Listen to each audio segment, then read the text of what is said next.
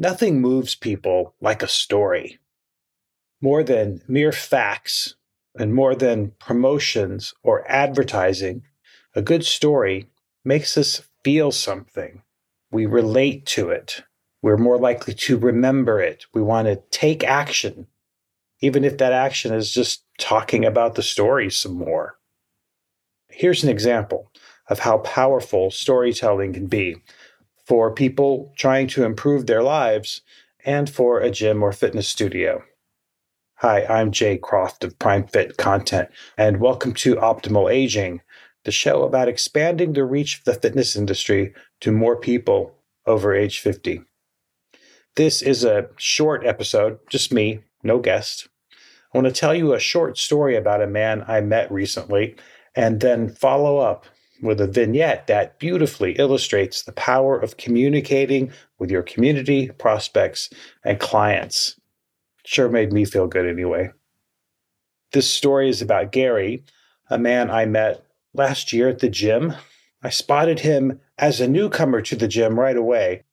A newcomer to the gym I attend, I mean. He's obviously not a newcomer to working out. He's muscular and fit. And here's the best part clearly in his 60s. Gary was kind enough to answer my questions about his fitness journey, which included wide open transparency about his struggle in the past with alcohol. In fact, hitting rock bottom was a turning point for him in more ways than one. While he was in rehab, he started thinking about the legacy he was leaving his kids and grandkids, the values he was modeling, and the memories he wanted them to have after he was gone. And that's when he devoted himself to living a healthy lifestyle. Today, years later, the results are apparent. You can see a photo of Gary on the Prime Fit content Instagram page or on my website's blog. He's trim, strong, and full of life. He also has a new girlfriend after moving here to Atlanta to be closer to his grown daughter. I wrote about this idea of leaving a legacy for my Prime Fit content customers, who are gym and studio owners serving the over 50 demographic.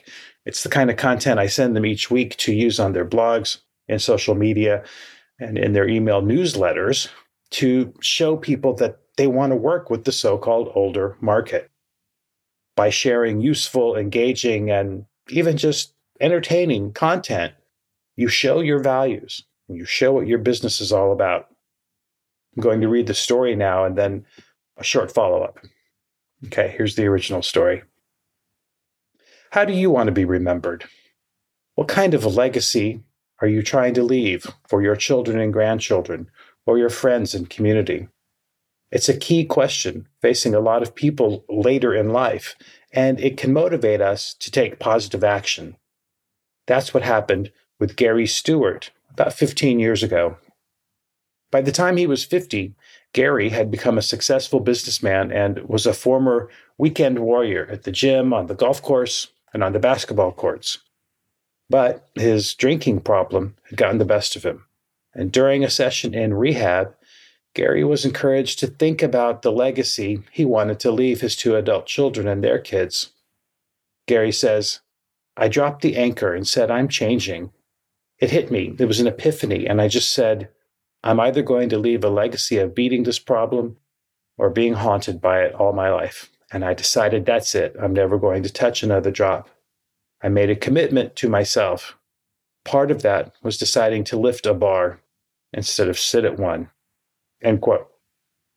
Gary became a regular at the gym, ate a proper diet, and packed on a ton of muscle, finding a toehold in his quest for a new healthy life. When he moved to a new city last year, he was fully confident walking into the neighborhood gym full of strangers and starting there again. Now, wanting to leave a legacy is a powerful human drive for many people. We can all relate to that, right? It can manifest itself in several ways, such as leaving a financial estate to your heirs or creating an endowment to support education after you're gone. It can mean setting an example for others and spending time with the people you love, particularly those who will benefit from your life lessons and how you overcame challenges. Those can include health and fitness. Research is solid that playing with grandchildren is good for both mature adults and the kids, physically, socially, and emotionally. That's partly because you're encouraging the kids to have physical habits and to interact with older people and to share laughter and love, but also because you're moving and smiling yourself. Doesn't have to involve something as serious as an addiction or rehab, and it doesn't require spending as much time at the gym as Gary likes to do. He advises newcomers start slow and stick to the fundamentals. It takes time, so go slow clean up your diet. Years ago, Gary's crisis forced him to reevaluate how he wanted to be spending his time and how he wanted to be seen by those who looked up to him. Since he made some changes, everything is better for him and the people he loves. Gary's now 66, and he said, For me, I just decided it was going to be family, friends, fitness, and golf, all of that. I made a pact on how I was going to live the rest of my life. End quote. Okay, that's the conclusion of the content that I sent to my Prime Fit content subscribers. And I want you to notice what is not in it. Any promotion for Gary's gym or any gym or studio or trainer. The story is not about them, it's about Gary. The story resonates because people relate to Gary and his desire to improve his life and relationships and health at this point in life. The photo I provided clinches the deal. He's real, he's relatable. But it's shocking to me how many fitness professionals will distribute member profiles or success stories that focus on themselves more than the true subject of the story. Please avoid that temptation. You gain so much more by providing content that's compelling, by making connections, and by treating people as more than potential customers or worse, acolytes. Now, before I share that coda I mentioned, a few words about alcohol and substance abuse among mature adults. It's common for people over 50 in the United States and other Western countries, Canada, the UK, Australia, etc. And it worsened during the pandemic. Decades ago, it was baby boomers who introduced widespread use of illegal drugs into the culture. And that growth of drug use continued as prescription medication became its own epidemic among middle aged and older people. The U.S. National Institutes of Health says, quote, substantial evidence suggests that substance abuse among older adults has been under-identified for decades the aging of the baby boom generation creates a new urgency to effectively identify and treat substance use among older adults. End quote. And in 2020, about 6 million older adults in the US alone met the criteria for alcohol abuse, according to a report in the journal Addiction. Older adults don't metabolize alcohol and drugs as quickly as we did when we were younger. So, what we could handle earlier in life can become a problem later.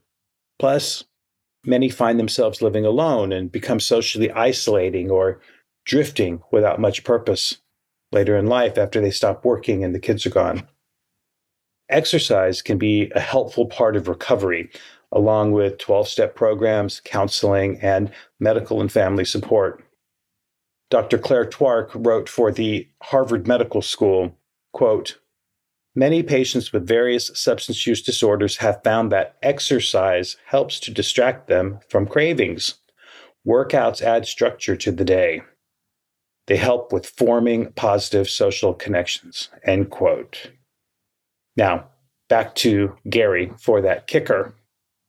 I bumped into him a few weeks after our initial interview, and before I could thank him again for his candor and his time, he insisted on thanking me for sharing his story. He said he had received a lot of positive feedback from friends, family, and strangers, including a young man at our gym.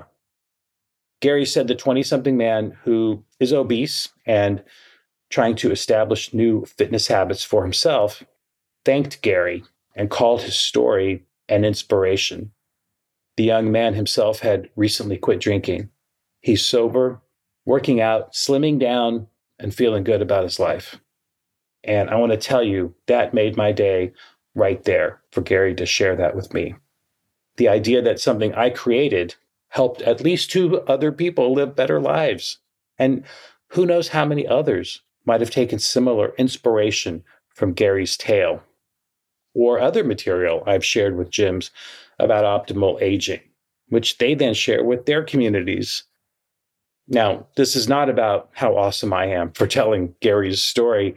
It's not even about how awesome he is for living it. It's about the power of storytelling to connect people, to motivate them, and to validate their dreams and desires, regardless of their age, fitness level, race, or gender, or any of those other things. If we can find ways to connect people to our businesses and to each other and to healthy habits like exercising regularly and eating right, then we can't lose. Remember, connect and share more than you promote. It makes you a valuable source of information and perspective that will grow your audience and your business. So please keep sharing stories, whether they come from me or anywhere else, because really nothing moves us like a story. Thank you for listening to Optimal Aging. I hope you enjoyed it. Please subscribe, leave a five star rating, and write a review. Also, check out my affiliate sponsor, Life Priority Nutritional Supplements, owned by former World Series champion Greg Pryor and his wife Michelle. Life Priority products support joint health and immunity, improve energy and sleep, and lots more of interest to fitness clients over 50.